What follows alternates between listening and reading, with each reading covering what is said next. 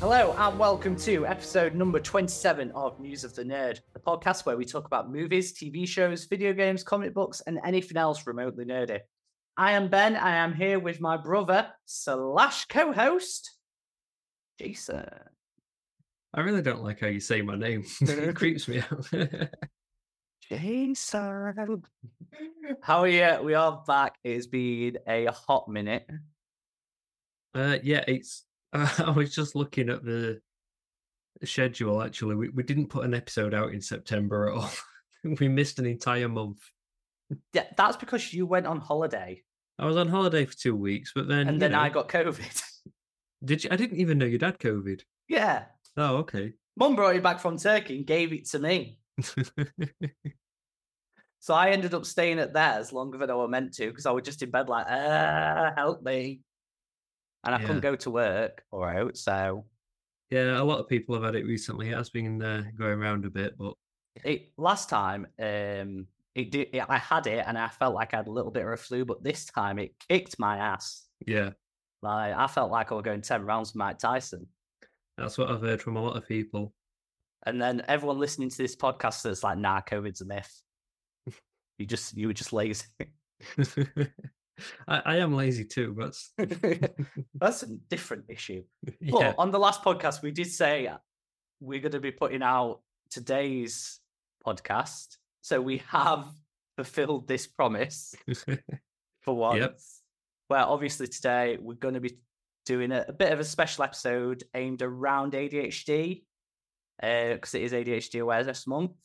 Yeah, this is like our after-school special. Yeah, it's our after-school special to make you all decent human beings. We've had a lot of fun this week, but remember, ADHD is no laughing matter. Actually, people with ADHD tend to be funnier, so... I don't know who's told you about. Everyone I make laugh. No. Tend to think they're funny, is my experience. Are you objectifying people with ADHD? I don't think so. See, I'm allowed to say it. But before we get into any of that, shall we do some news? Let's do some news. Shall we get the doom and gloom out of the way? Okay. Who's died? You know who's died. Oh yeah. Fucking hell! Like, do you know when they say gone but not forgotten? No, gone and forgotten. So we are filming this on the 2nd of October. That will be useful information later on for a piece of news I have. Okay. But yeah, on September 27th, Michael Gambon sadly passed away. And those of you that don't really know who Michael Gambon is, get off this podcast. Don't listen to it ever again and go away. Well, I think like... Everything pretty much that I saw online being shared about him was Dumbledore's died, but he was a fantastic actor. He was in so much more than Harry Potter. In the King's Speech, he's great. Yeah. He's fantastic in that. But he's been in so many things. Like, he's been voice in game as well. He's in Elder Scrolls as a voice character. Yeah, no, he is in so much. He was in Dad's Army as well? He was in the remake of Dad's Army, I believe. Some of my favourites that he's been in, Book of Eli. Great film. A fantastic film. Layer Cake, you've already said King's Speech. Sleepy Hollow.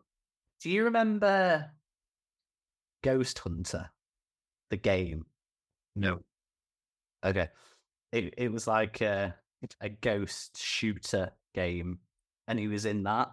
Okay, as a voice actor, he's done quite a few. He's just done so much work, and it does annoy me a little bit that people are like, Dumbledore's died. Like, I get that is probably one of his better known and bigger roles, because obviously it was over 5 movies.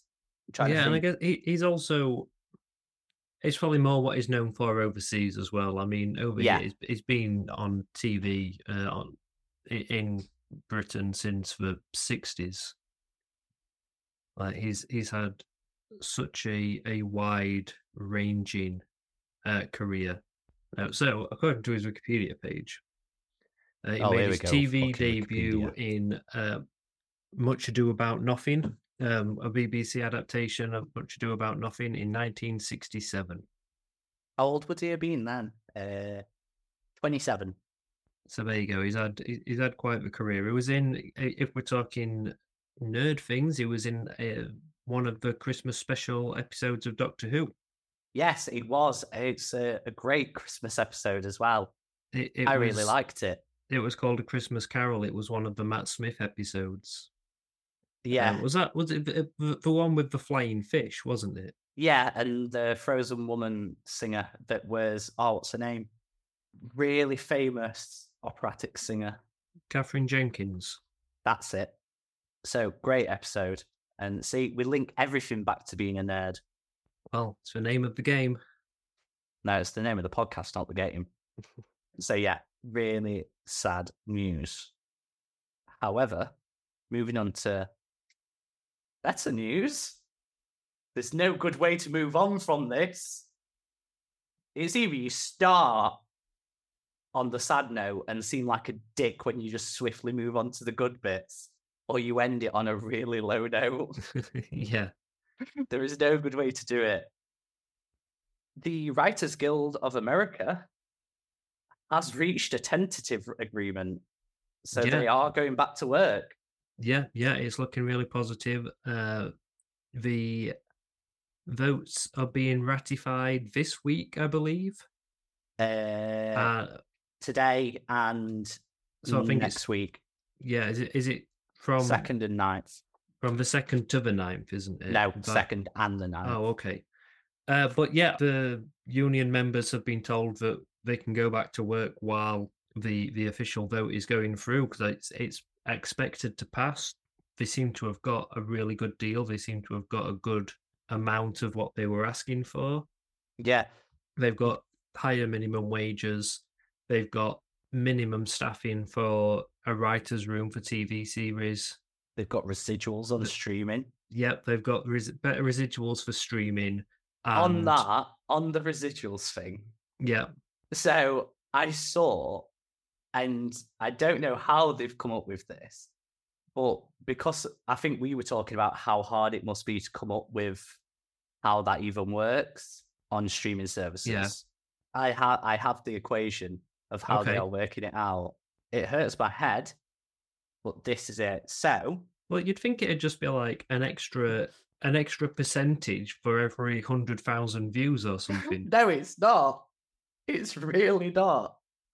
So, I'll read from the start of the sentence. So, the wording of the new performance metric is somewhat complicated, but in practice, writers will be eligible for the performance metric bonus for a given movie or show if the domestic views, which are calculated as the total hours streamed divided by the total runtime, divided by domestic subscribers, which are calculated as of July 1st of each year, equals 20% or more.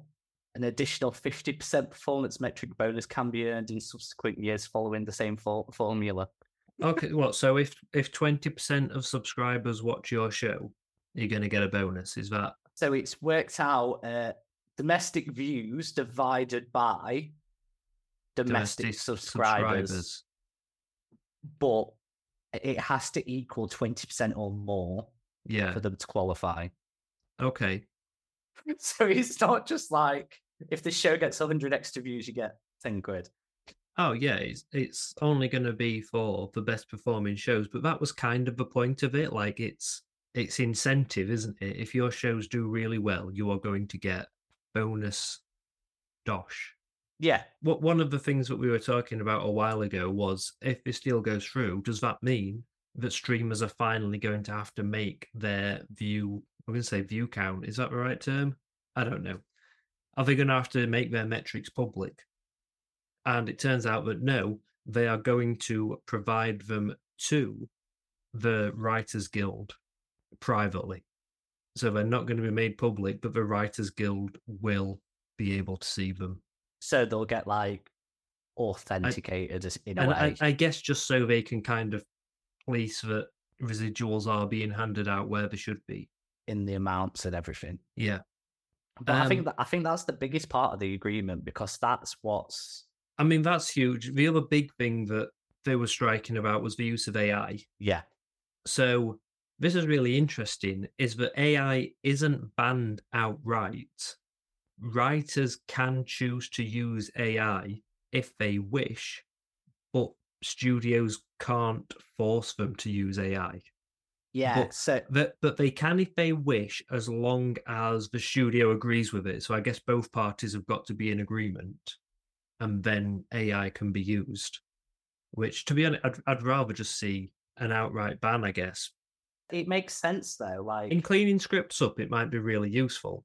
But I think for writing scripts, you're not going to get any quality scripts using AI. Sure, you're going to get the most generic, but it can be good at, I don't know, spotting inaccuracies or grammatical mistakes or things like that.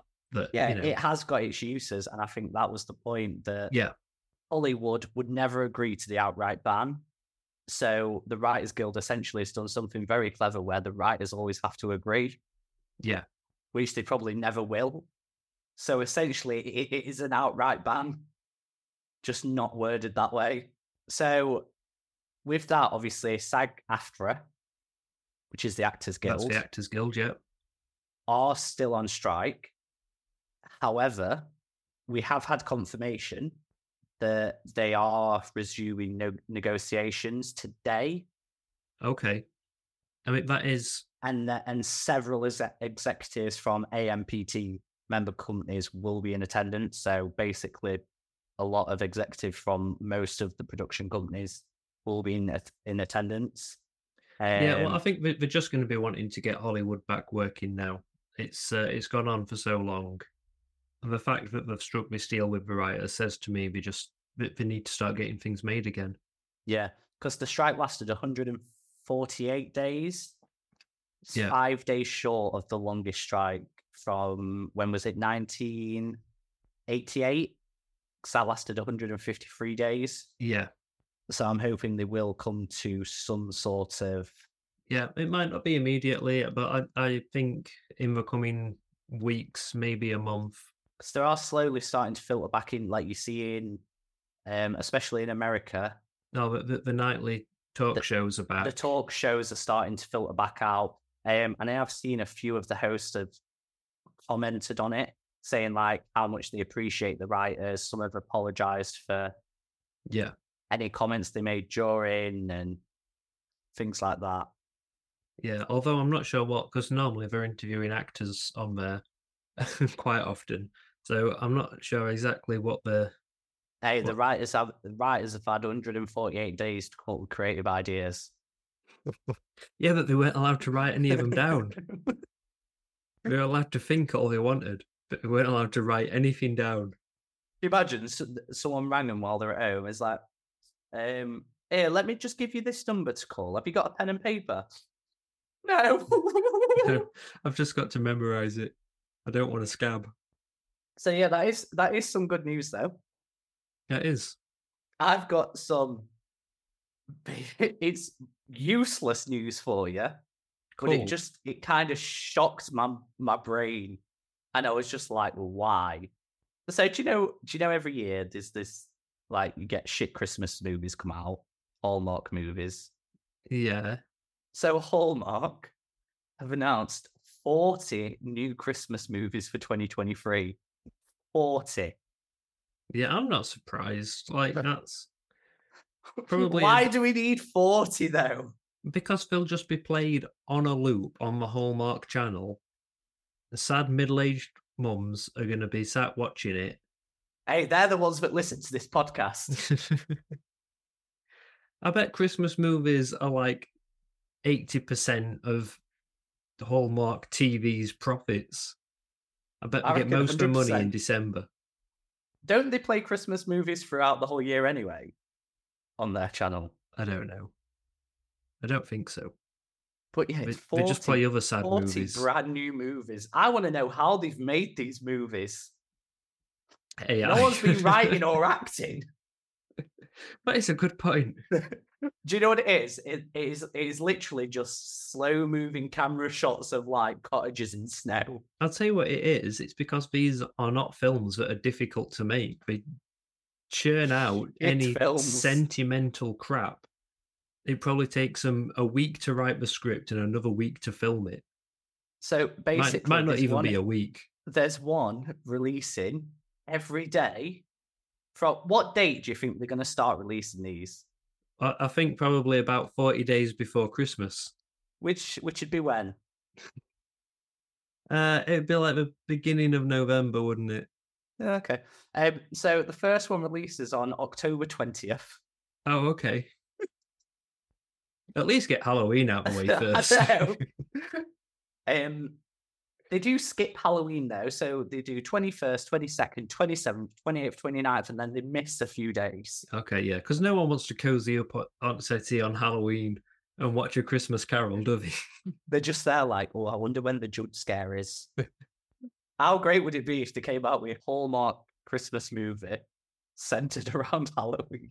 What, like Hallmark does A Nightmare Before Christmas? It'd be the worst thing in the world, but I think everyone would watch it. But it's just, like, some of the names as well. A Heidelberg Holiday. Never Been Christ. Never Been Christ. Flipping for Christmas. That is hilarious. Never Been Christ is one of the best puns I've heard all year. Catch me if you claws. What? Holiday Hotline, Christmas in Notting Hill. I mean, that is so shamelessly just trying to piggyback on the success of Notting Hill 30 years ago. It's just things like Christmas with a Kiss, Christmas on Cherry Lane. Yeah. One's called Round and Round. Round and Round the Christmas Tree. Sealed with a List. I thought you were going to say a lisp. Sealed with a Lip. It's just like, I want to know, were these writers on strike, or are these the things they came up with while on strike? I mean, to be maybe you didn't need writers for it. Maybe they just got the intern to do it. No, what they did is they just put, like, a dictionary full of words in three hats and just picked. One of the hats just said Christmas. It was written by manatees. Okay, come on, let's move on. That's crap news, Ben. I told you it were, but it was funny. It made me laugh when I saw it. Okay, so it's been reported from a reputable source, okay? What's the source? The News of the Nerd Podcast. No, it's Screen Rant. Okay. They do tend to be quite good. I mean, yeah, I would say they're semi reputable. Yeah, but they've said it's been reported, so they got that from somewhere as well. Okay.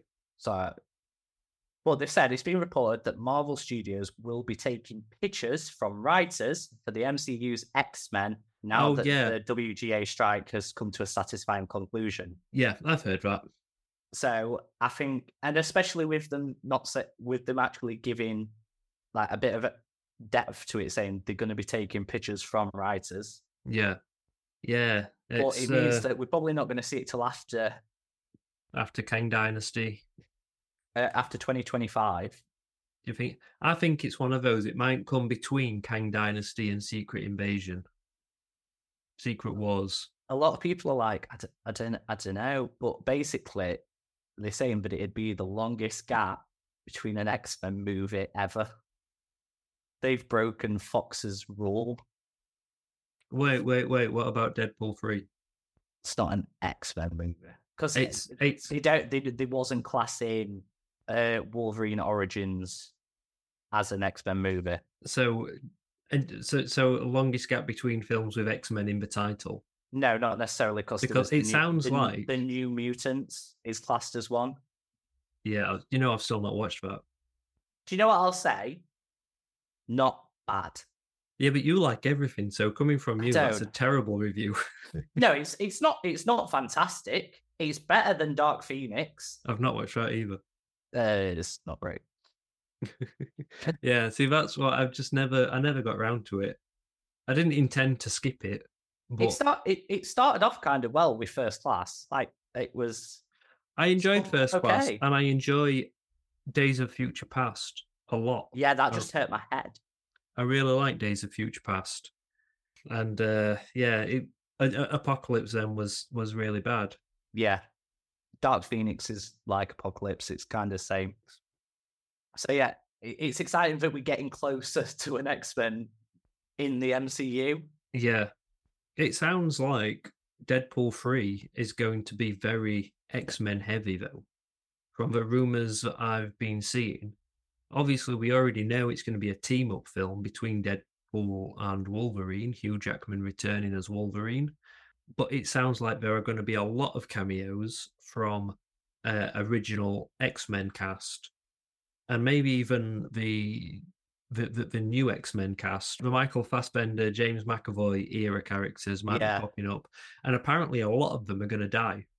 So I think this is going to be... Have you ever read a comic called Deadpool Kills the Marvel Universe? Yes, I have. I think this is going to be the MCU's take on that comic book, and so I think it's going to be Deadpool Kills the Fox X-Men universe.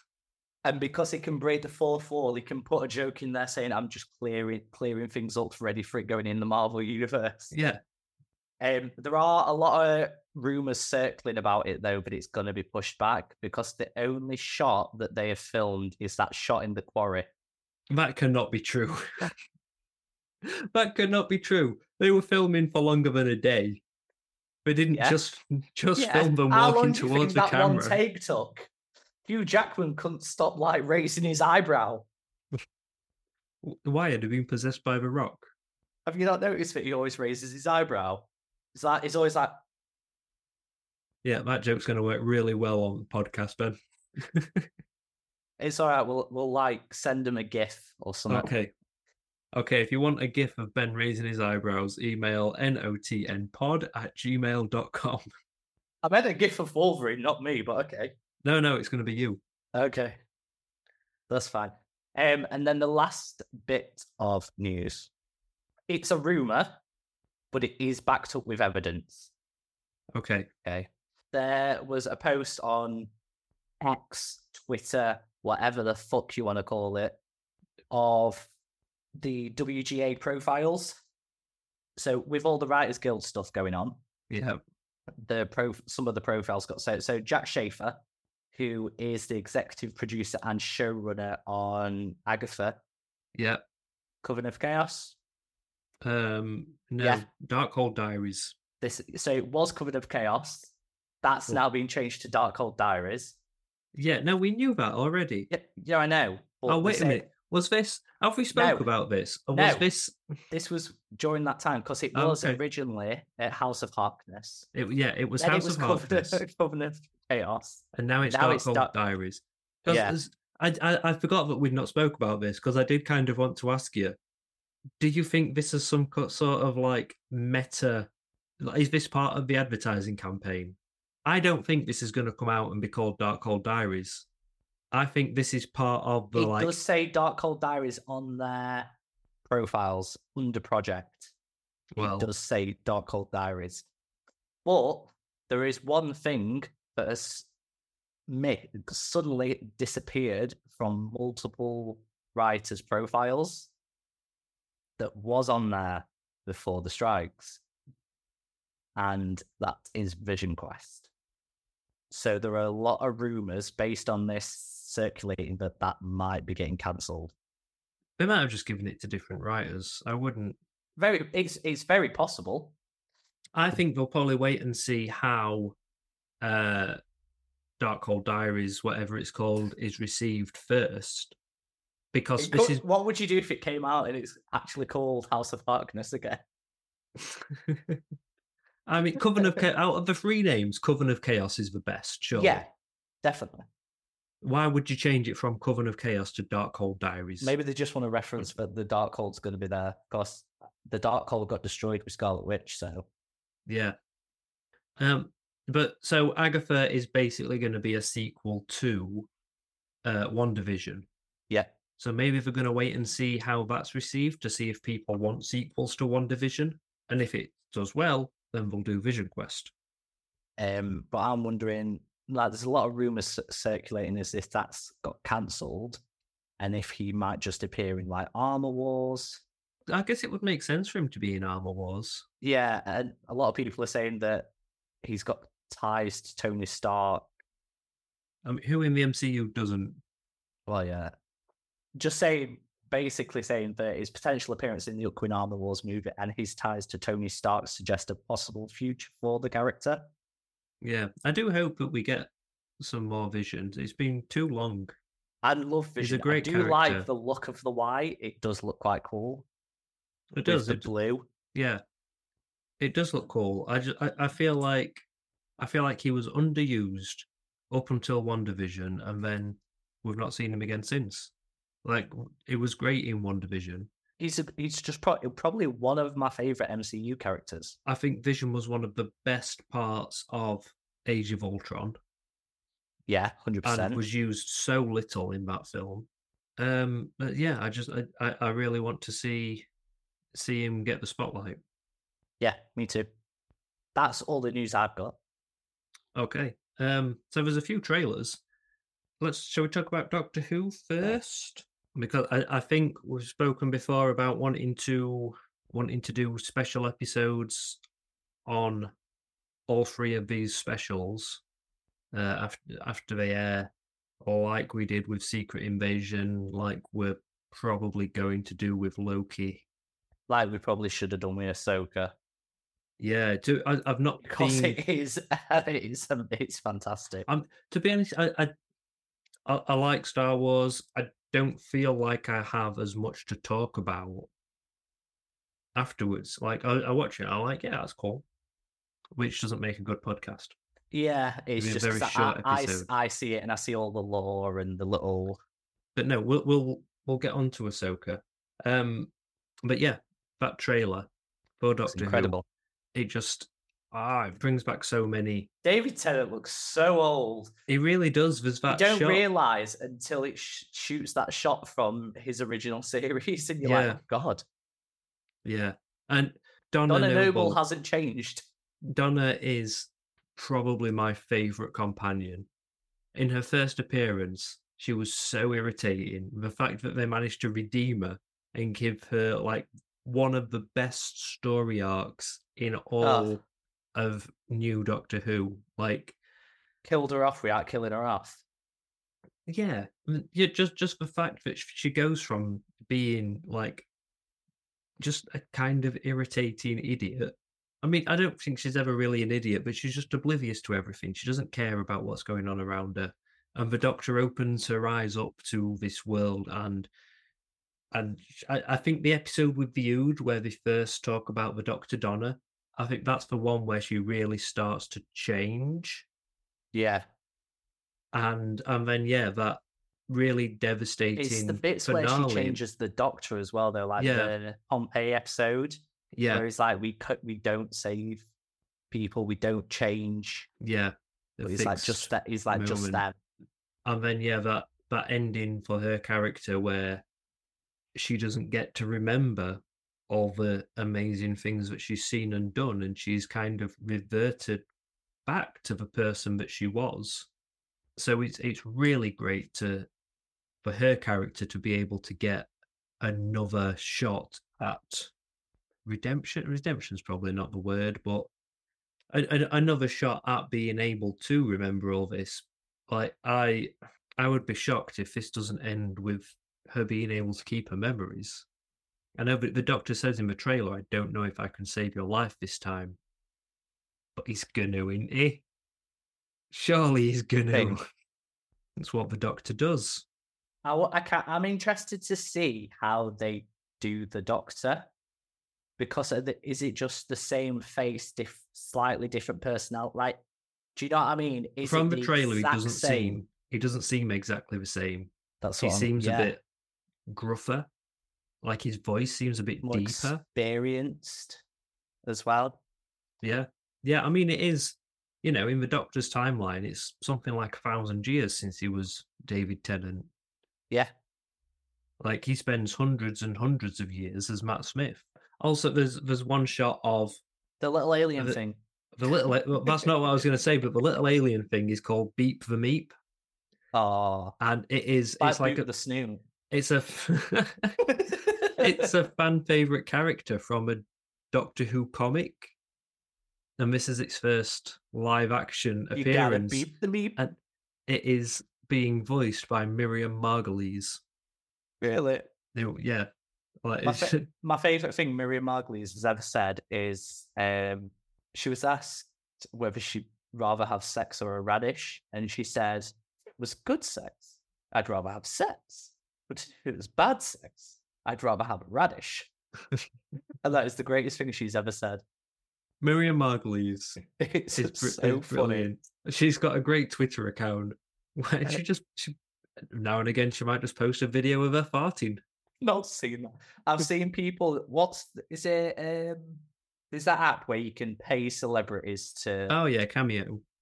Yeah, people pay for a cameo, and this one where this guy asked her to. He sent one to all of the Harry Potter cast saying "roast me," and hers is great. She's like, he's British, but she's like, I assume you must be American. Roast is not a term we use. I have a roast dinner, not roast people. But then she talks about his balls and everything. Like, she just fucking goes in. Yeah, I know. It doesn't surprise me. That, fully just there, one. Like, why are you a fan of Harry Potter? Harry Potter is for children. I don't get it when people are still a fan of Harry Potter after the balls have dropped. Well, your balls probably haven't dropped. Absolute savage. So yeah, I hope she gets to say more than meep meep. Meep. Because I think it reminds me of Roadrunner. That's all they say in the trailer. There's a shot of the TARDIS being airlifted off by a unit helicopter, and it made me think of that meme, that Phineas and Ferb meme, where it's like, if I had a cent for every time the TARDIS gets airlifted away by a unit helicopter in an anniversary special, I'd have 2 cents, which isn't a lot, but it's weird that it happened twice. Because exactly the same thing happens at the start of the 50th. Yeah, it does. They just like airlifting the TARDIS. Yeah. So in 10 years' time... The unit are just there, sat by computer. TARDIS, quick, airlift it! It looks so funny when the Doctor realises. In 10 years' time, we'll be having this conversation again. And we'll have 4 cents. Of a... 70th anniversary. 4 cents? No, it'd only be 3. Is this not the third time that it would this not be the third? No. Is this the second? Yeah. So we'll have 3 cents in 10 years. Yeah. By a Haribo with that. Way to math. Quick maths. Okay. The other big trailer is Rick and Morty. And while it's a very fun trailer, looks really cool. Lots of wacky, crazy hijinks. Rick turns himself into a leg. I'm a leg, Morty. But none of that is the most interesting thing about this trailer. You gave me such a salty response when I said my opinion on this. Well, the interesting thing is listening for the new voices, and I can hear a difference. I think because I'm listening for it, because I know that they've changed it. But both voices are very good. I think Morty's is better. I think Morty's is probably better from what we've heard. I'd forgot about the voice changes when I was watching it, and then that's what made me realise, because Rick's voice is not as rough. Yeah. In some places, I were thinking, did Justin Roiland record this series before they fired him? And then in other places, it's like, oh no, that's not him. But honestly, I think both voices are really great. And I'm just waiting for the meta. Oh yeah, there'll definitely be some sort of comment, probably in episode 1. Has your voice changed? But I think it just goes to show you how easily they can just change them. Yeah, how easily they can just change a voice. I think. You know, how replaceable everyone is. Obviously, he had a big part in the creation of Rick and Morty. But apparently, he's not really had any involvement since series 3 anyway. It just does the voices. And Dan Harmon has actually come out and spoke a little about this. Have you read his interview? I've not read it now. Dan Harmon has broken his silence on the whole, on the Justin Roiland fiasco, I think is the best way to put it. And the only way they've done gets cancelled. He did say, he said, but you know, when the allegations first came out, the easiest thing for him to do was to just say nothing. And his exact quote, it says, "It was easy because he isolated so well, and because I'm nobody's first choice as a judge of anything or anyone.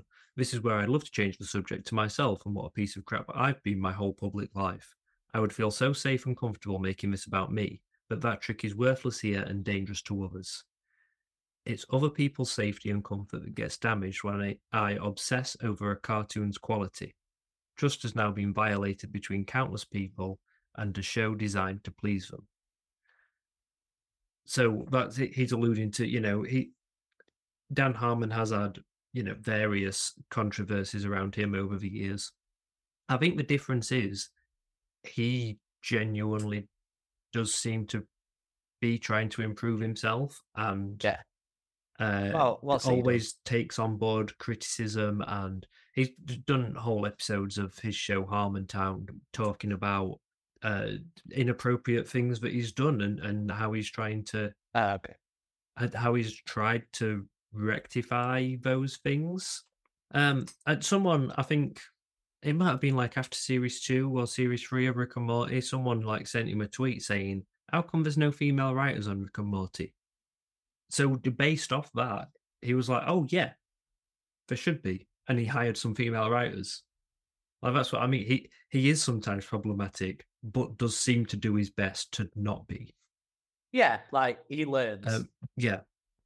So this Hollywood Reporter article goes on to say that at some point during series 3, Justin Roiland just stopped showing up to the writers' room, and a mediator had to be brought in just because of tensions between Dan Harmon and Justin Roiland.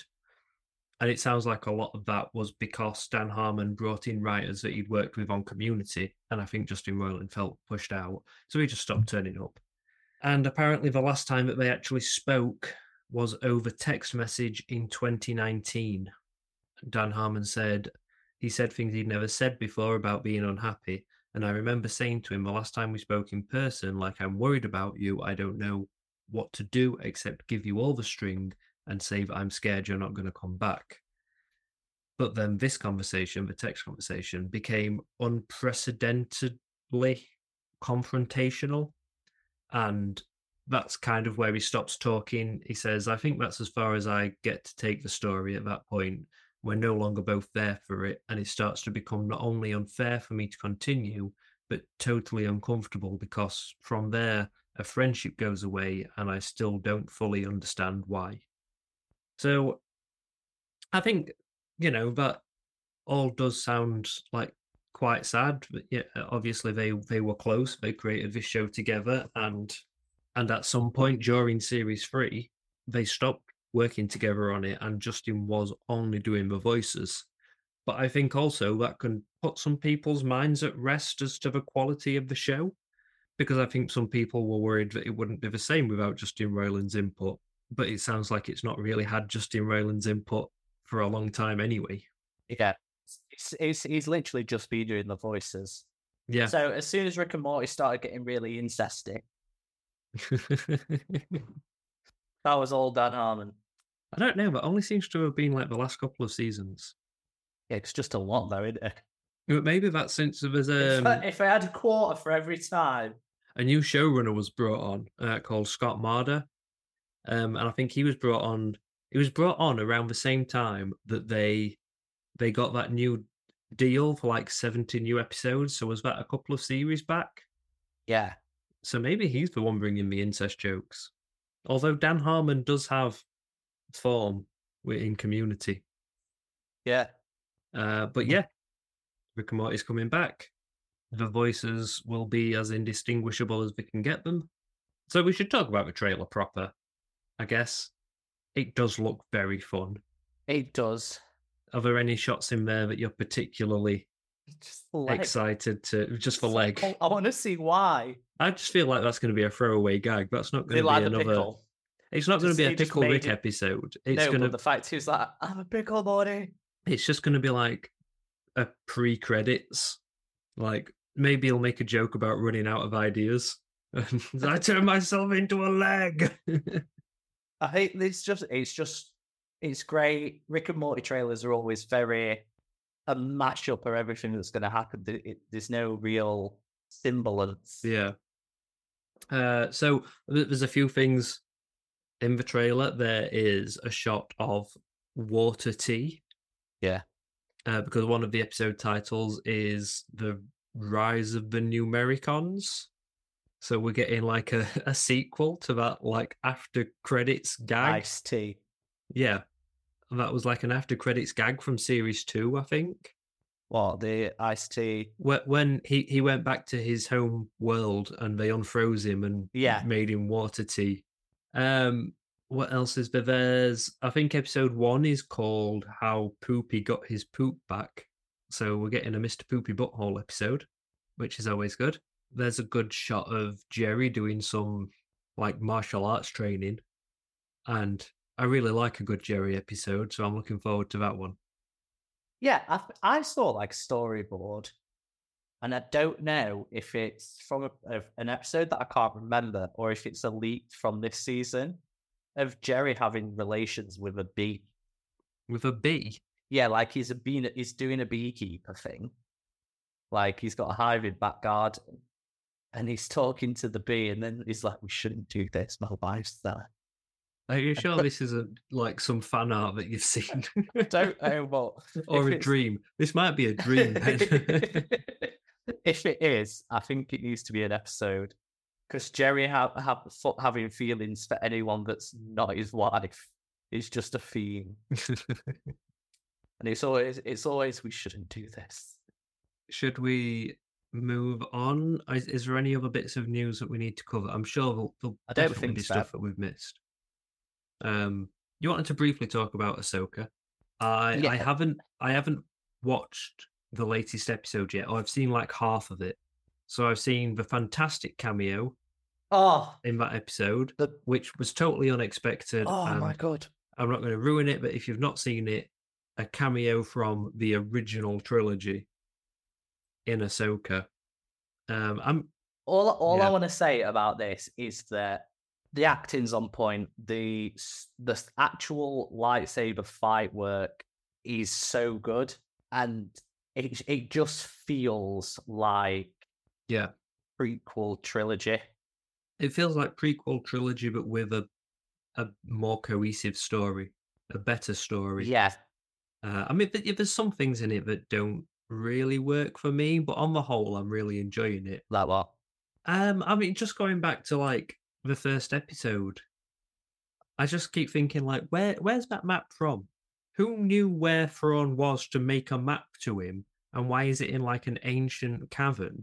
Maybe it wasn't a map to Thrawn. Maybe it was just map to this other galaxy. It's not a map to Thrawn. So then how do they know that that's where Thrawn is, that he's in this other galaxy, to know that? Because of the space whales, that is their mating ground, but it's also the original home of the Dathomiri, which that's not explained anywhere. It is. I mean, the space whales and stuff is, but at the beginning, Ahsoka's like, I've heard a rumor about Thrawn returning, and I need to go and find this map. So where's this rumor come from? Like none of that is explained. Yeah, no, I get what you're saying. But no, on the whole, like I say, I am really enjoying it. I'm excited to find out how she gets to Luke, because this is before. Is this Mando. Before that? Oh, okay. I thought it's around the same time. But yeah, it's in that gap, isn't it? Yeah, but I don't think she's met Luke yet. What makes you say that? Because she stays with Luke on that planet, with Grogu and that. Yeah, but she could have been there, and that's where she heard a rumor of Thrawn returning. So then she went to. Then why not take mates. The Master Jedi with you? Because he's busy training Jedis. He's busy training Ben Solo. So the other big cameo, I think this one's This one's about 3 weeks old now, so I think we can spoil this one. Do you think? Oh, yeah. So Anakin Skywalker. Oh, you haven't seen the latest episode, have you? Has like a full episode that is just Ahsoka and Anakin. We get together. Him in his Clone Wars armor. Yeah, and it's a great episode. It looks amazing. I'm glad that they're fleshing out that period of Anakin a bit more. Yeah, because I like Anakin Skywalker and I like Darth Vader, and I know in my head that they are the same person, but I never feel it. You know what I mean? They never feel like Anakin becomes him. When Darth Vader's talking, it's really difficult to imagine that that's Anakin. And when Anakin's talking, it's really difficult to imagine that that's Darth Vader, even though they are the same person. You can tell you're someone that's not watched Clone Wars and Rebels. And I'm watching Clone Wars. Yeah, you get to end and you'll go, okay. I thought that whole episode really blurred the lines between the two in a fantastic way. The little flashes between him with the blue to the red to Darth Vader. Yeah. There's a shot where Anakin's walking away, and then there's like a flash of lightning, and it's Darth Vader with his red lightsaber walking away, and then it flashes back again. That gave me goosebumps. That was just like such a great reminder. I love the bit where it's like Ahsoka says to him, like, he's got his Anakin and the training. He's like, looks like I've not got much left to learn. And then he strikes again, and his lightsaber goes red in his eyes, and that like orange. And it's like the transition is so seamless into that. Yeah. Yeah, it really was great. Like some better visual effects than in some recent movies in this TV show. I think they've definitely taken a lot of reviews on board.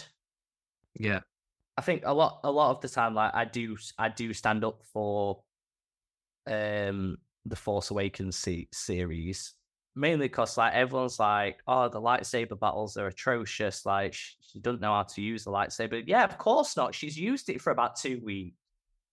I like all three of those films independently of each other. Yes. But they work as a trilogy. They ruined it switching directors. Yeah. Because he was working on another film. Yeah. They was like, we'll just get a different director. Like, no, just push. When we're talking about, we like it when films get pushed back because it means it's not ready and they're working on it. I mean, yeah. I wouldn't say I always like it when a film gets pushed back, but I would generally rather them take the time to get it right. Yeah. So, yeah. I'm sure there was another... Oh, yeah, we should just mention the actress who plays young Ahsoka in that same episode. Yeah. She is Ariana Greenblatt. And she has a big role in the Barbie movie. And she is also the actress who played young Gamora in Infinity War. Yeah. And was great in the role, and I would love to see more live action young Ahsoka. It's well, and the chemistry between. I want a live action Clone Wars. Yeah, well, I think it'd be fantastic. I don't want them to remake Clone Wars in live action, but there must be some gaps somewhere where they can just fill in just the odd story. Yeah, I really like how, and maybe Rebels did this as well. I've not got that far yet. But it really seems to explore how, because the bond between an apprentice and a master is a strong bond, and the master passes everything that they are down to their apprentice when they're training them. So how it affects Ahsoka that her master turns out to be like one of the most heinously evil people that's ever been in the galaxy, and how she deals with that knowledge herself. That's been. Is that what you think of Darth Vader? What? That he's evil? Yeah. Like, yeah, he's meant to be. That's the whole point of his character, is to just be walking evil. It's not. The whole point of his character is to show how people can be, one little thing can pull them the wrong way. The fact he wanted to save Padme and had his mind twisted by Darth Sidious which is why he had that redemption at the end of the films. Darth Sidious is a sadistic motherfucker. For all those years, while he's just walking around as Darth Vader, he is just like the personification of ruthless evil. Yeah, he's just completely lost. And she even talks in that episode, she says something about like that no one realized how dangerous he was. And I got the impression that she kind of blames herself for allowing him to become Darth Vader, for not seeing the potential that he had for destruction. I think she blames herself for leaving him as well, and thinking that if she'd have stayed, maybe she could have done something.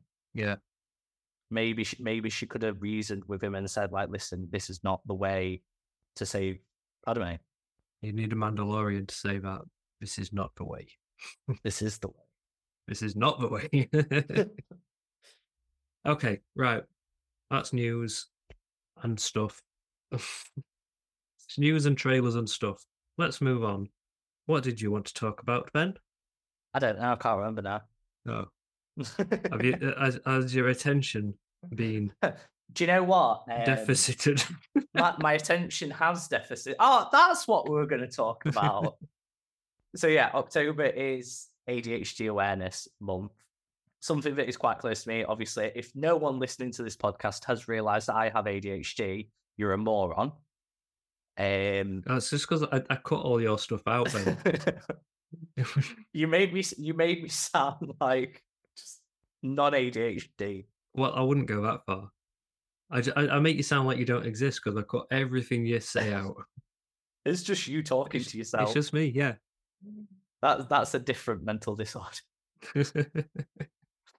So, yeah, I just wanted to, because it is something quite close, I did want to do a little bit on it. Just raise the awareness, but also I think there is so much to talk about it in terms of like movie, TV shows, that sort of thing in fandom. Yeah. And there's probably people that are asking what ADHD is. So just the quickest... Oh, wait. I'll do it. So, Ben, what is ADHD? I'm so glad you asked that, Jason, my brilliant co-host slash brother. So ADHD does stand for Attention Deficit Hyperactivity Disorder. And it's a neurological condition that affects people's behaviour. And people with ADHD can seem restless, may have trouble concentrating, and also struggle acting on impulse. The symptoms tend to be noticed at an early age, although in girls it is harder to notice because it does manifest itself quite differently. And girls rule and put up with so much shit that they just mask it that well. They're like, I'm dealing with so much other shit, forget that. I don't have the time for ADHD. Yeah, they just like, just get on with it. It's normally diagnosed as a child, but it can happen later in life. A lot of people associate it with, obviously, the hyperactivity and the not concentrating, but it is so much deeper. I've always felt like attention deficit is a really bad descriptor because it's not really a lack of attention. It's like... too much attention. Well, I was going to say like selective attention, but that makes it sound a bit too conscious. But like, if you're engrossed in something that you're really interested in, you're going to focus for hours and hours and hours and block out everything else. So that's like hyper attention. It's actually called hyperfocus. There is actually a word for it. And it's something that a lot of people with ADHD, which is why, I mean, people see the hyperactivity, the impulsivity, and the lack of concentration. But there's hundreds of different things that link in with, and neurodiversity as a whole all linked together. But people with ADHD might have other problems like sleep, anxiety. But as you said, there is the hyperfocus. There's a lot of good things it can do, and a lot of things that, as we're going to talk about, actors use to their advantage. So I think we're just going to talk about, first thing I want to talk about in terms of it is our favourite actors, but also surprising actors that you might not realise because there are those people that are very outspoken about it and, like myself, show it as part of their personality. But there are also people that mask it and kind of hide it a little bit. Did you come up with a list of yours? I might be Googling it. No, you didn't really give me much time, Ben. You messaged me of the things we were going to be talking about 2 hours before we started recording, while I was working.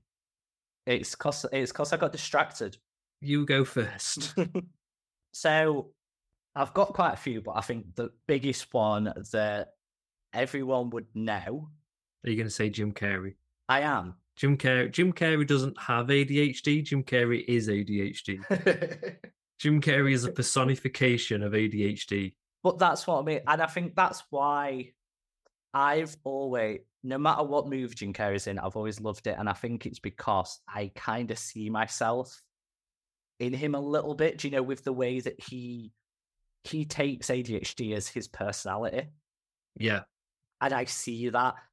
But he just amazingly, like any review says, and he said that he tries to take it, something that can disadvantage you, and make it his advantage in the character he plays.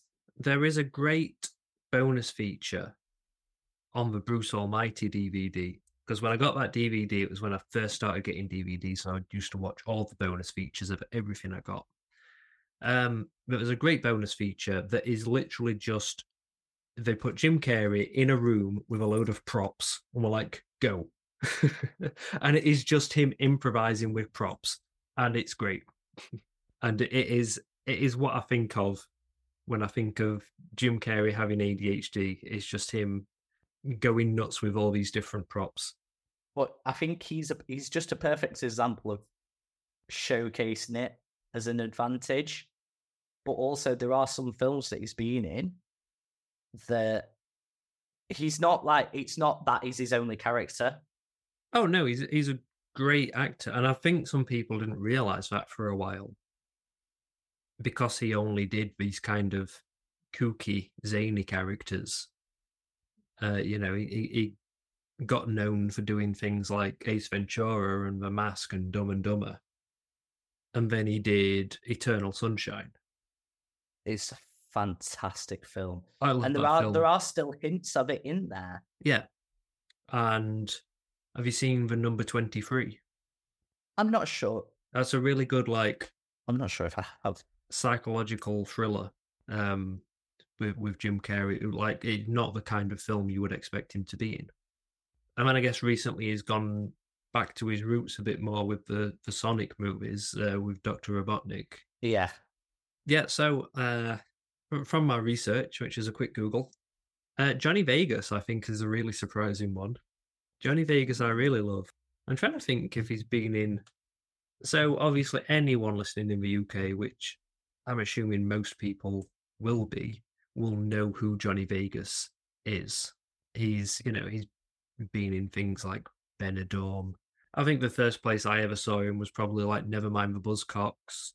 He's been on QI. He had a great show that was called Ideal, where he plays a dealer, but he is so it's so surreal, that show. Like, just the various characters that would come to buy pot off him. One of his regulars is like a crime boss called Cartoon Head, and he constantly wears a mask of a cartoon mouse. So that's the kind of show that is. Honestly, if you've not watched Ideal, you should watch Ideal. But yeah, I don't know for people abroad where you would know him. He was in an episode of Red Dwarf more recently as well. And it is such a shame, because it is well known as possibly the worst episode of Red Dwarf. But he was wasted on it. He is a great actor. But yeah, I'm surprised to learn that he has ADHD. I guess, you know, he's a comedian, and I can see why that would appeal to someone with ADHD. It's a good outlet. And I think acting in general. Yeah, and there's... Do you know how I said, like, it normally comes, like, you normally get diagnosed as a child, but with it shows different in girls and they kind of mask it a lot better and it is harder to diagnose. Yeah. It's surprising because an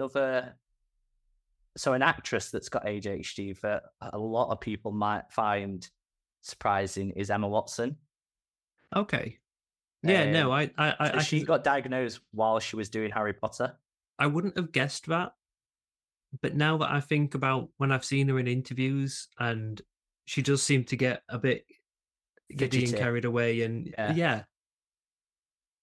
I think it's one of the telltale signs when someone's being interviewed is they kind of start rambling on and seeming really excited about what they're talking about and not always knowing quite when to stop.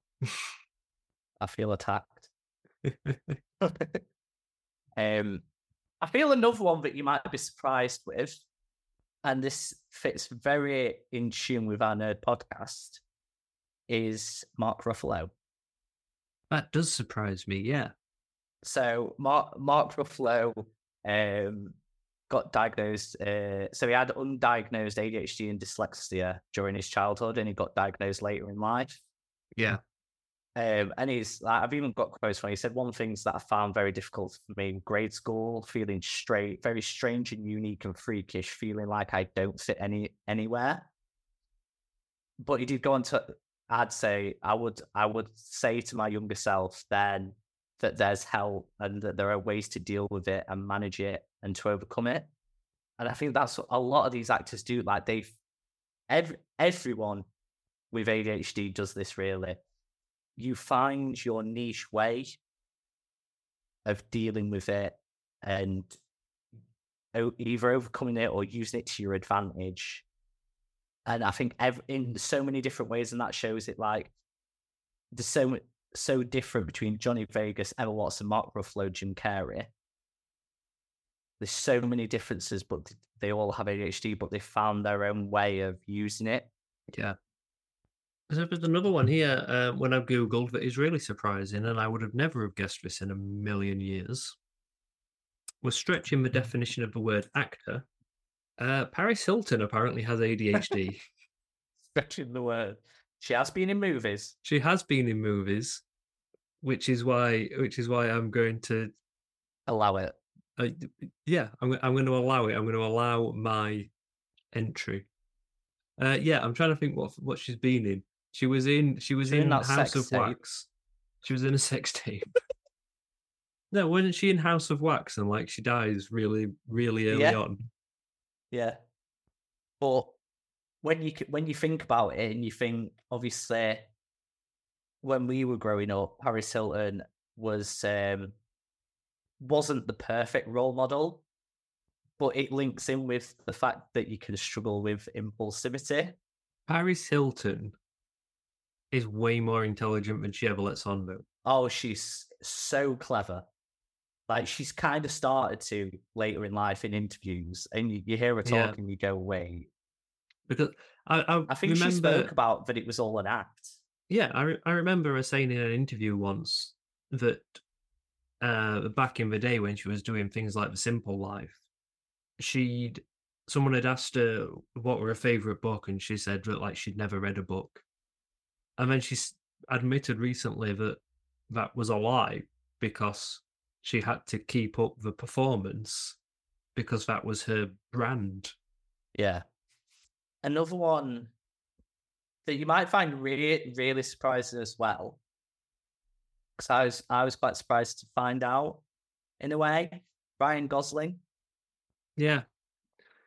Yeah, that is quite surprising. Because I feel like he is a very calm person. Both in like interviews, but a lot of the time in the way he acts as well. Yeah, that's kind of how he comes across. Although he did seem to go like full method as Ken in interviews for promoting Barbie. No, that was his real self. So we could be here for hours listing actors. Yeah. There's so many. The list is huge. I've got a list up of, and it is by no means an exhaustive list, but just a list of famous people with ADHD, not all of them actors, but people on here like Jack Osborne, Rory Bremner, Richard Baker. Like a lot of these are British celebrities that maybe not everyone will know. Will.i.am, I think, is a great example. Yeah, because he really does seem to have embraced that part of him. Like that's someone who I think most people wouldn't be shocked to hear has ADHD. I'm doing some stuff for work on this. With it being Black History Month as well, I wanted to link them together. Yeah. And the two people that I picked were Simone Biles, who, if you don't know, is an American gymnast. Yeah. And Will.i.am. Will.i.am doesn't medicate. He uses his music as his medication. I mean, he self-medicates. But Simone Biles does. Because there's so many people choose so many different things, but everyone has that output for it. Yeah. And one last woman with ADHD is Zoe Deschanel, Trillian herself from A Hitchhiker's Guide to the Galaxy, or whatever her name is in Elf, from the movie Elf. She's in New Girl. I think New Girl is perfect personification of her with ADHD. She plays the New Girl in New Girl. I can't remember her name. So she has actually said that she doesn't use any ADHD treatment and that she's proudly overcoming it with her own methods by doing craft projects. Okay. So that's her outlet. She does it on Hello Giggles art projects, apparently. I don't know what that is. No, I don't. So why did you mention it? It's what she says. So yeah, I wanted to look at, obviously, there's so many actors, but wanted to look at kind of our top 5 movies that are led by actors and actresses with ADHD. I mean, that's a very difficult ask. It is so difficult. Because you don't always know who does and doesn't have ADHD. True. So I'm happy to do my list first. So you might agree with me. You might disagree. Okay. I mean, yeah, I don't really have a list, but... You can just mention a few. I put a list together. I found it really hard because... So, in fifth, I put Thor Ragnarok because Mark Ruffalo. Okay. I was going to say, why does Chris Hemsworth have ADHD? Probably. Like, he's not that... I don't think you can say Mark Ruffalo's a lead of that film. He's one of the leads. I'd say he's second build. Well, I put it there because I think it is a great film. It's got a great story. It's funny when it needs to be. Like, it doesn't try. And I did kind of want to get a Marvel movie in there as well, in my list. And I just thought Mark Ruffalo is being a surprising person that you wouldn't suspect it. And I just couldn't put any of the other films. So fourth, I put 21 Jump Street. Channing Tatum. Yes. Yeah. So he's got ADHD and dyslexia, which they actually go focus on in the movie. They talk about her as dyslexic at one point. But I think it's a great movie. I find it really funny. I've watched it quite a few times. Yeah, both of those films are great.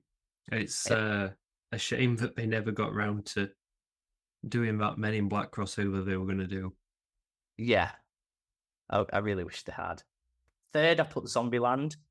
Not Jesse Eisenberg. Woody Harrelson has got ADHD, but Zombieland is a great film. It is. It's one of my favourite zombie films. I love the list pop-ups. Yeah.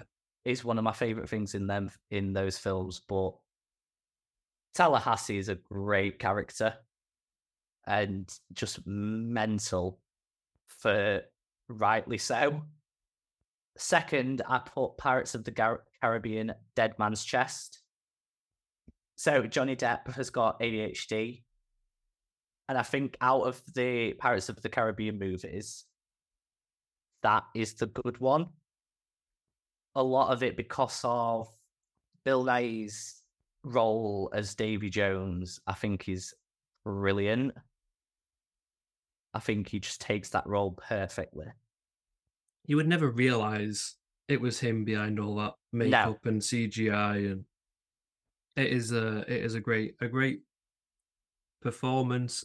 I'm assuming it's like motion capture and then voiced as well, but whatever it is very effective. It's all moving parts. No, there's got to be some prosthetic, some CGI on there. I think there is a little bit, but he wears with moving tentacles. And then first was the hardest because I didn't know which Jim Carrey movie to choose. If the question is best Jim Carrey movie, I think I'd go for The Mask. Because this whole list could have been Jim Carrey movies. I was stuck between The Mask and Bruce Almighty. Because I was thinking of which films got me watching the rest of Jim Carrey's films. Yeah, I mean, Bruce Almighty is good. I wouldn't say it's a contender for his best. Not when he's got The Mask and Ace Ventura and Dumb and Dumber and Liar Liar. Cable Guy. Yeah, I love Cable Guy. I love Cable Guy. It is not known as one of his better films, but yeah, I love Cable Guy as well. It was just, I should have just put one, any Jim Carrey film. What about Kick-Ass 2? Yeah. He is in that. It's not a great film, but he is in it. It's great because it's Kick-Ass. And it's... But like Yes Man. Such a downgrade. After Yes Man, I think it's quite a good one. Yeah, it's decent. And that also has Zoe Deschanel in, I believe. It might be one of her doppelgangers. I don't think she's in that. Because, you know, there's like the 6 actresses, but all look the exact same. They all look like Katy Perry. Oh, she is. I've just Googled it. She is in that. It's been a while since I've seen it. So any movies led by ADHD actors and actresses that you think are high up on your list of movies in general, like great movies? So I'm going to say this is a bit of a cheat. Greta Gerwig has ADHD. Does. And while she isn't in it, she has just directed the Barbie movie. Okay, no, I like that. I like that. And that is, you know, one of the best movies of the year. I've still not seen it. Oh, you need to get on that. I don't know that one. All right then, Alexa. Alexa also has ADHD. Alexa wants to get in the bloopers. No, I love that because even talking about actors, but even directors as well, because when you think about it, it must be so hard as a director with ADHD. Yeah. And if you don't hyper-focus on it, then you get distracted all the time or things like that. So I do love that answer. Another one. Oh, now that's it. Was a difficult. And actually, Barbie can count because of Ryan Gosling as well. Yeah, true. You double tapped it. Well, there's only one reference for you.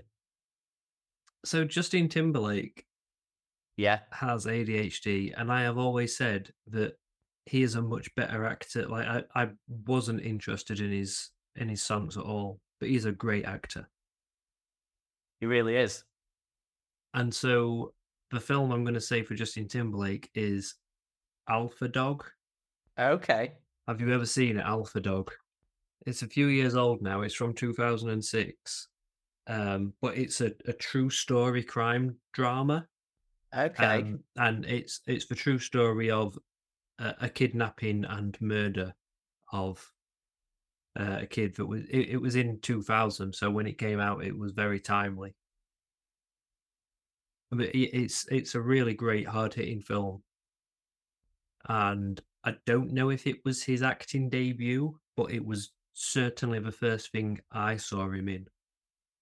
No, I've not seen it, but I have heard about it. Yeah, that's one to add to your list to watch. I just need to Google. Does Jason Mewes have ADHD? So there's nothing here that says that he does, but I feel like he must do. So Jason Mewes is the J of Jay and Silent Bob. Oh, yeah. I mean, he struggled a lot with drug abuse as well. But basically him in those Jay and Silent Bob films is just him. Like, Kevin Smith based the character of Jay on Jay's actual personality. A lot of people might have undiagnosed ADHD, but are fairly certain they have ADHD, and they work on things to help with that, because sometimes getting a diagnosis can be so difficult. Yeah. I mean, people have told me before that they think I've got ADHD. I think you've said it to me before. No, you haven't got ADHD. You what? You haven't got ADHD. Okay. You're definitely autistic. Thanks. Yeah, my wife tells me I'm autistic. You are. Well, but it's probably like Asperger's, which is very high functioning autism. I've personally, it's like all the good stuff for autism with none of the bad stuff. Super autism. But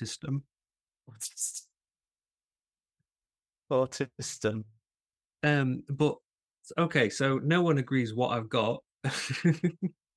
Everyone seems to think I've got something. But personally, I've never felt the need to go and get a diagnosis, because it's not something that stands in my way particularly, and it's not something that I would want to medicate either. And it's just all little quirks that you might have that could be associated with it. You know how to deal with that, like time management. Oh, no, I'm rubbish at that. But you try and put things in place to allow things. No, I know, I'm just late to stuff. Okay, you're just shit. Honestly, if people I work with listen to this, they'll attest to it. I'm just late. They're all going to be like, maybe you should get a diagnosis. You might not be late anymore. Last thing I wanted to go on to, and it's not really, it's just a lot of it is speculation. Yeah. Because it's very hard. A lot of times they don't mention it, but a lot of it goes on researchers and specialists seeing tendencies of ADHD, and sometimes it's quite obviously portrayed. Yeah. Same thing in Community. What's his name now? Abed. I don't think they ever explicitly say he's autistic. No. But there is a lot of hinting towards it, and a lot of... Have you started watching Community? I have watched bits, yes. Okay. So, just a few characters. What I kind of want to do, just so I'm not just talking at you, I want you to tell me kind of like if you're surprised by it or not, like if you can see it in a way. Do you get what I mean there? So they're all Marvel characters. Okay. I thought you were going to say Tigger. I was going to mention Tigger at the end.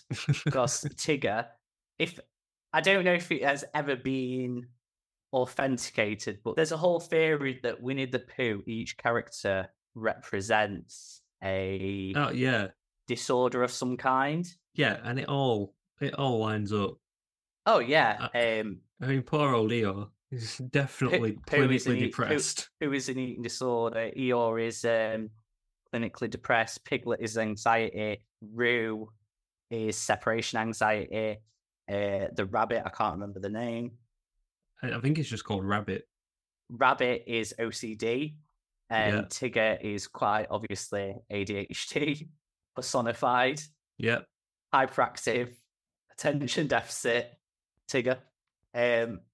So, no, these are all Marvel characters, and I have the points of things that have pointed to why it might be that they have ADHD. So, Tony Stark. ADHD, I guess so. He's very impulsive. So, his decision to announce to the world that he was Iron was completely based on impulse. But he's also very narcissistic. Which that's not an ADHD thing, is it? That's I was going to say I thought that's just a separate issue that he's got. We don't say that. What? We don't mention it. It can be a trait. We don't talk about narcissism. No, no. I got called a narcissist. Granted, it was by my therapist, but what do they know? Yeah. Talking out his ass. Don't know what he's talking about. So, but his ability to hyper-focus for hours on projects. Yeah. Yeah, no, that does make sense. Well. Next is Venom, Eddie Brock. Venom. It's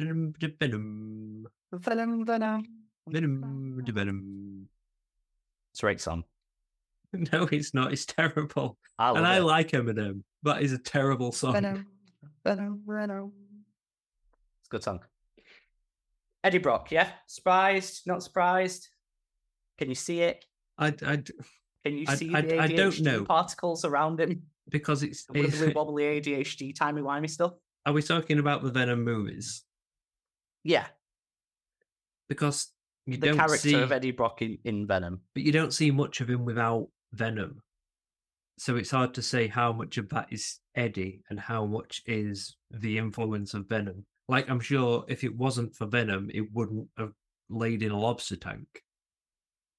So, or, you know, like getting in lobster tanks is a symptom of ADHD, as we all know. Maybe it's Venom that's got the ADHD. Okay. So the explanation behind it is he's never organised, always late, even when it comes to paying his bills. His impulsivity has affected his relationships to the point of leaving him alone. That is until an alien took up residence in his body and said, like, when he manages to be in the right place at the right time, his ability to shoot from the hip has led him to some major successes. Unfortunately, this can also lead to major failures, but despite failures, those with ADHD bounce back and even rise to the top again. The symbiote can even be a metaphor for self-deprecating one's own neurodivergence and envision it as a black substance to be rid of until finally making friends and working together with it to achieve success. So saying that the whole symbiote is a metaphor, which I kind of like, is a cool idea, because it is, I think a lot of people with ADHD will have gone through that journey of kind of hating their ADHD and then getting to a point where you overcome it, you find your outlet, you use it to your advantage. This one should not be surprising. Peter Maximoff, Quicksilver. Again, in the films, I feel like he's not seen or explored enough to... You can't say just because he's fast. The Fox version. Oh, okay. About. Yeah. Yeah, no, I'm on board with that one. And the quote I love is, so the quote from the film of, this is their sole argument. He says, you must have done something pretty serious. What do you do? What do you have in there? Like, it says it's so fast. Yeah. And so tigger-like. Johnny Storm. Yeah. Yeah, Johnny Storm is like the embodiment of, and again, narcissistic. Again, very little impulse control. Easily excited. Yeah. Bursts into flames. Yeah. Yelena, the White Widow. Yeah. I can see that. I can also kind of see it with Hawkeye, but with Lady Hawkeye. Kate Bishop. Yeah. Kate Bishop. Was some macaron, Kate Bishop? But I just thought of her because whenever I think of Yelena, I think of that scene. Yeah. And yeah, I can kind of see the possibility there with both of them.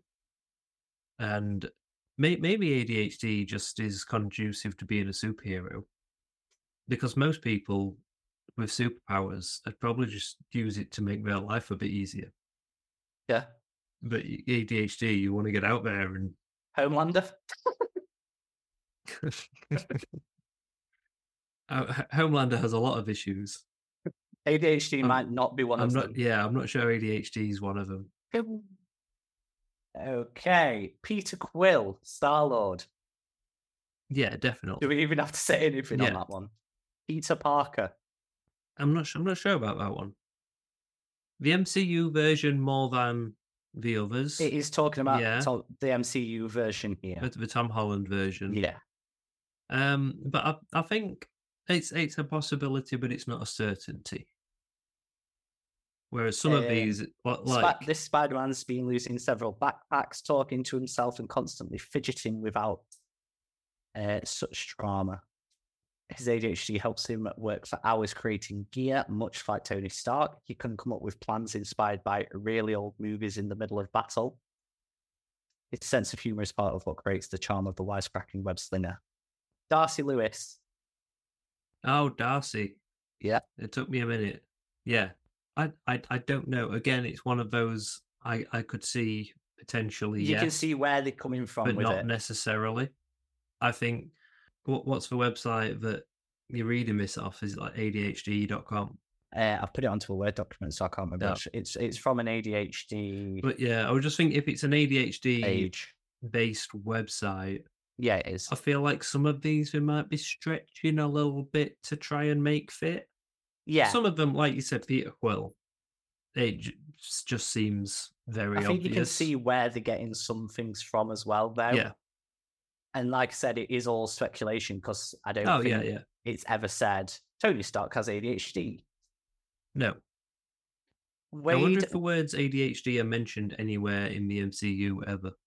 We don't talk about ADHD. You having a look? No, we're just... Googling MCU ADHD, see if anything popped up. Oh, that's a good one. If this isn't on your list, I'll ring it up. Wade Wilson, Deadpool. Yeah. I feel like this might be the one you're thinking of. Luis from Ant-Man. No, that wasn't who I was thinking of. But yeah, it's just that.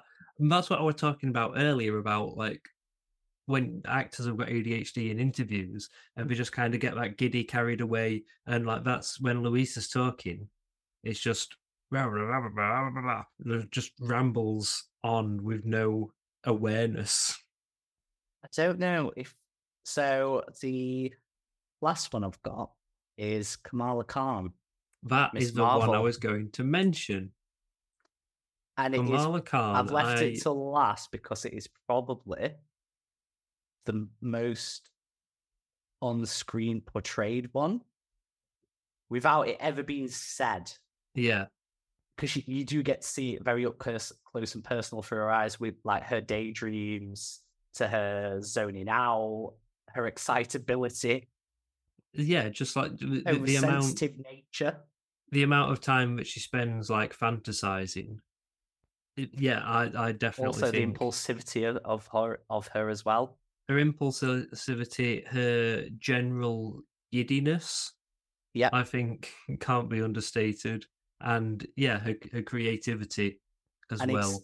It's one, like, I've talked to people in Muslim community, and it's not really a thing they talk about in their culture. Okay. It's very not a thing, so it can be quite hard. And I think when you think about that, you think actually it shows that quite well because no one really, none of the family explores any of those things about her. Do you know what I mean? Yeah. So just when I was Googling that, Bishop K. Ali, who was the head screenwriter for Miss Marvel, someone sent her a tweet saying, "Can you confirm if Kamala has ADHD? It looks like she does, and as an ADHD person myself, it would be super cool." Bishop K. Ali replied, "I'm supposed to be offline, but this is very important to me. Some ADHD friends sent me this, so I'm popping up to respond. I don't know if Kamala Khan has it in MCU or comic canon, but I have it, and it affects every aspect of my life. I'm glad you can see yourself in her and the show." I'm just saying, I wrote myself in there a little bit. Yeah. And things from her perspective. And like we said, it's ADHD hasn't been mentioned, so there isn't an episode of Miss Marvel where she gets diagnosed with ADHD, because that'd be a bit odd in the middle of just in fighting office. For the planet. just at doctor's office, and they're like, okay, so I just want you to fill this form in. Just their time, it man.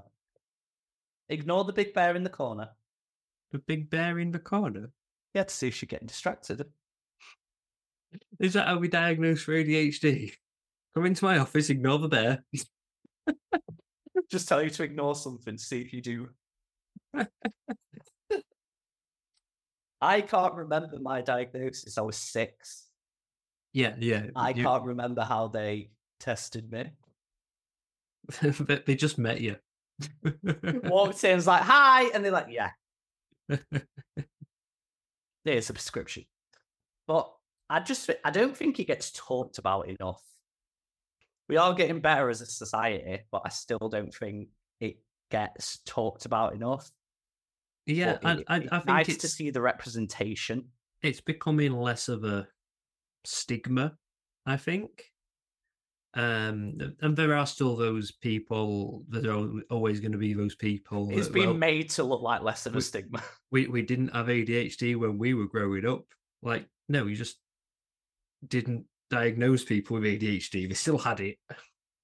Okay, so before we move on, a couple of non-MCU characters with ADHD. Bart Simpson canonically has ADHD. Yeah. That was actually in a recent episode. I'd say recent. Any episode at Simpsons from like the last 15 years feels recent. Like a recent episode. So I don't know. Detective Jake Peralta. Yes. I don't know if that's canonical. But... I think it is canonical. I think they do mention it. Like in do you know, like a passing by joke. Yeah. It's like, oh, it's just his ADHD. Yeah. Or I think it's something to do with he's like, you've been apprehended by a guy who's like little morality and slight ADHD. So yeah, I think that is kind of canonical, that one. And then a really interesting one, I think, is Juno from the film Juno. Oh yeah, I've heard this. It is really interesting. Because you can see it when you don't... It's not obvious at first. Yeah. But she does, like, really, like, the bizarre spur-of-the-moment things just to make a simple joke. Like, moves... She moved her entire, like, front room onto Michael Cera's garden. Just so that when he comes out, she's sat there in an armchair smoking a pipe with a carpet lady in front of her. And it's just for a gag. Like that is so much effort to go through just for a gag. Yeah, she definitely has ADHD. Okay, is there anything else you want to discuss? Shall we move on to recommendations? Yeah, let's go to recommendations. Okay, this is the recommendations. Oh, you've changed the theme tune. Write the theme tune, sing the theme tune. I just want to stick it a little bit like a higher octave. Okay, so I'm going to recommend a video game first. Okay. And that is Humanity. It's on PlayStation Plus if you've got the extra tier or higher. And the best way I can describe it is it's kind of like Lemmings in gameplay. But you basically have like an endless stream of people walking out of a door, and you have to get them to a goal. So you can put down arrows and there's jump points and things like that. And you've just basically got to navigate the terrain and get them to the door. And then as you get further into the game, that there's enemy people and things like that you have to work out how to get past or defeat. And it was just a really fun puzzle game. I've platinumed it. And it's one of the best puzzle games I've played in a long time. And you play as a little glowing dog, so that's cool. Play as a little glowing dog. Yeah.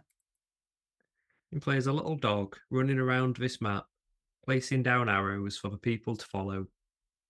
What's not to like? Okay, cool. So, yeah, I played the hell out of that, and now I'm back onto Dead Island 2, which we're going to talk about another time. Yeah.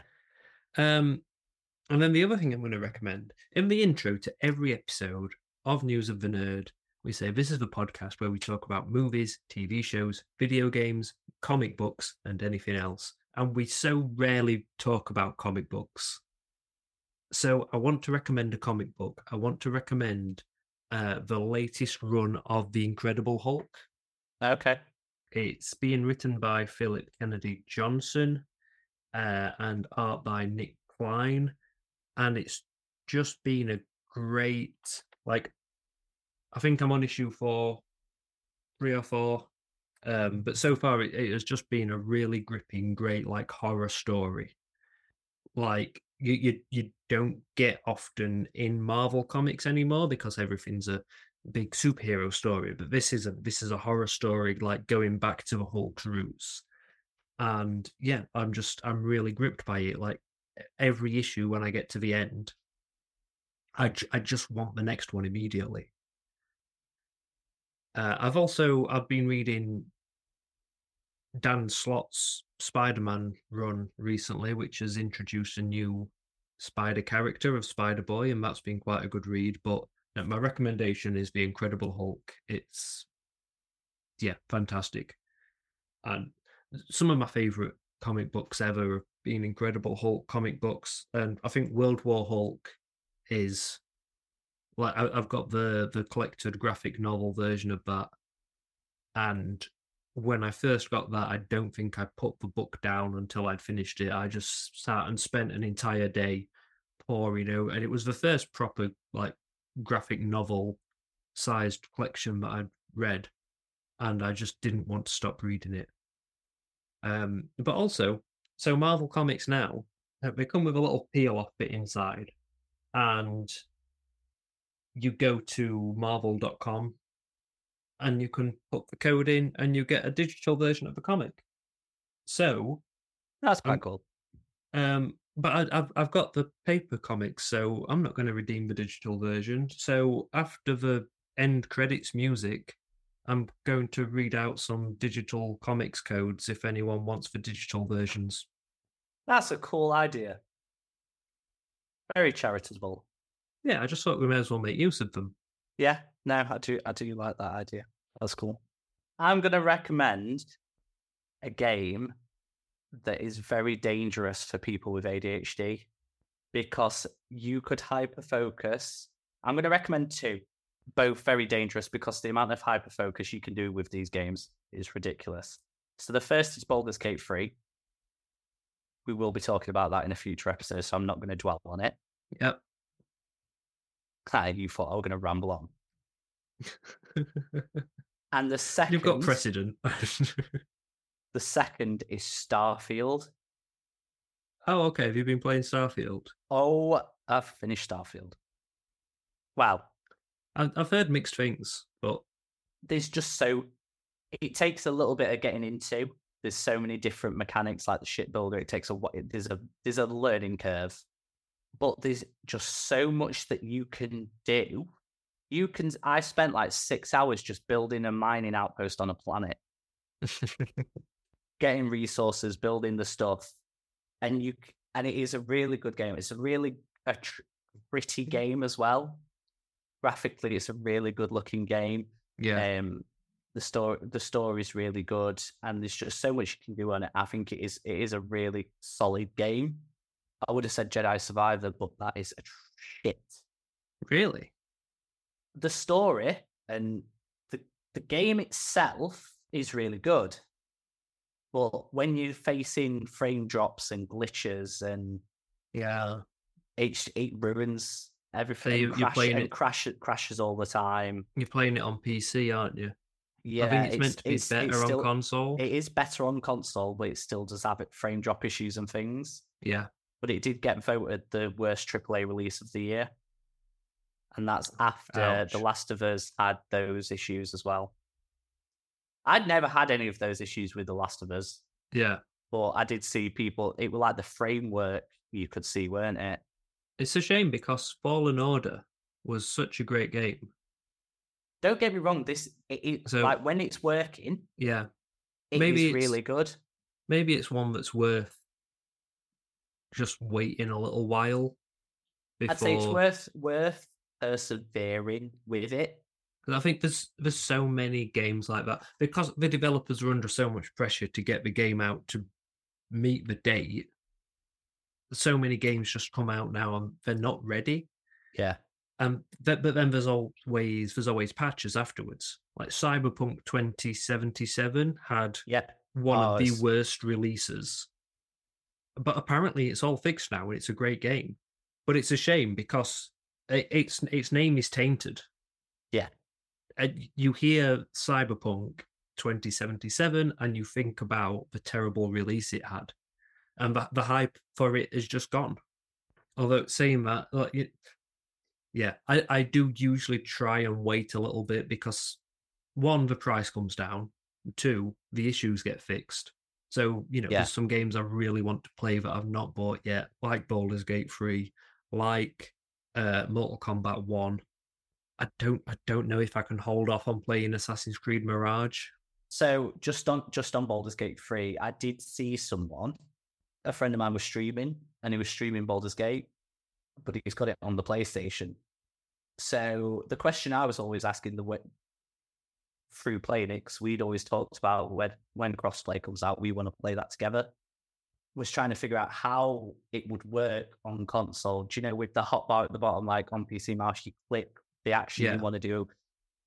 So I saw, like, the paddles bring up different wheels. Like, you'd have one weapon wheel in a game. Yeah. It's got multiple different ones. Right.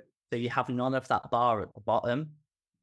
And you've got the screen and you can bring up the wheels. And I was like, okay, so that looks a really good way of converting it onto console. Yeah. The danger... I was wondering whether they were going to have one stick as, like, being able to control a mouse sort of thing, or... No, the danger when you move a PC game to console is that you try and keep the user interface the same, but you really can't, because the control pad and the keyboard are so different. It's just like playing games that are meant to be played with controllers on a keyboard can be really frustrating. Jedi. Like, I've been playing... It's really awkward. I've been playing a lot of retro games recently, and just trying to play Mega Drive games and stuff with a keyboard is so annoying. I got FIFA while I was dog sitting, so I didn't have my controller, so I tried playing FIFA on keyboard and mouse. Not good. Impossible. Physically impossible to do.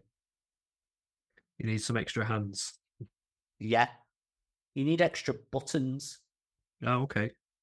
Because if you think about it, on controller, you press R2 and any shape buttons. I don't know what. So you press like R2 and any of them, it'll do a different thing. You press R1 and a different... So straight away there, you've got 16 different combinations. That's a different button for each one on keyboard and mouse. Yeah, no, that does sound annoying.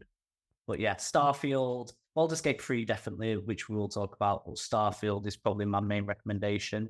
Yeah. It is a very grippy game. Yeah.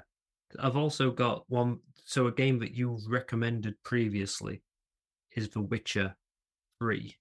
Yeah. I have bought it. I haven't yet played it. It's still in its case. Oh, you're going to ruin your life. But I've got it.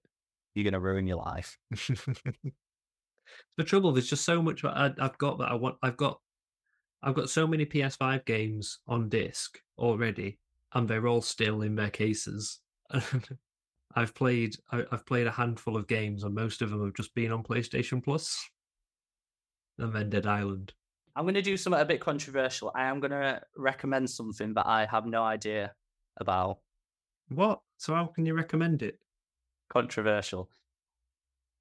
I want anyone that has read The Fourth Wing book to email in and tell us if it's worth the read.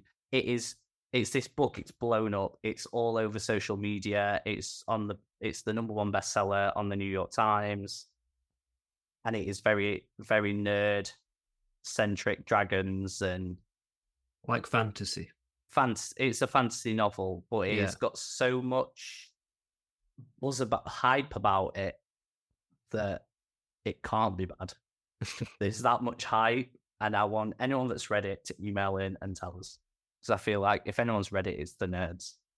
Okay, so that is all for today. Thank you for listening. If you want to get in touch, you can email notnpod@gmail.com or message us on socials, on Twitter or X, Facebook, Instagram. We are at News of the Nerd.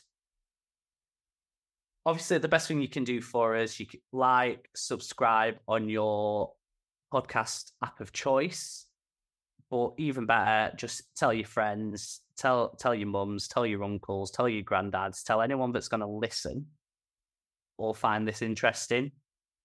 But apart from that, that is it for us today. Thank you for listening. And it's goodbye from me. And laters. Ta-ra, Bab.